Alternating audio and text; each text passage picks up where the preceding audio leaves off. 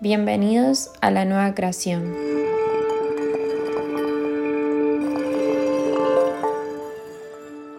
Recuerdo que en el año 2012 fue el inicio de expandirse las conexiones nuevos portales para activar la frecuencia del planeta en el famoso 12 del 12 del 2012.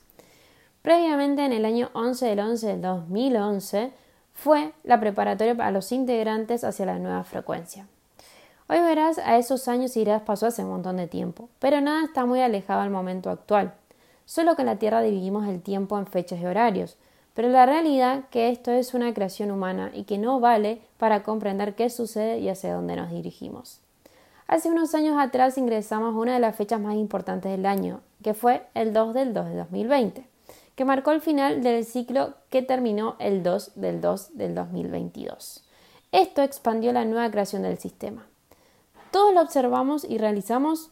Sí. La diferencia está en la resistencia mental, por transformar lo que construimos y está clarísimo. Hablo desde dónde elegimos nacer, o sea, nuestra historia, nuestras programaciones y nuestra conexión a nuestro historial de vidas. Aquí comenzará y comenzó la integración de la humanidad, ya que para transformar el sistema global hay que comenzar por, por nuestro propio sistema, o sea, nuestro sistema interno. Se comienza desde adentro, si no lo único que ejecutamos son nuestras programaciones reflejadas en el exterior, algo que ya hicimos y hacemos hace miles de años luz.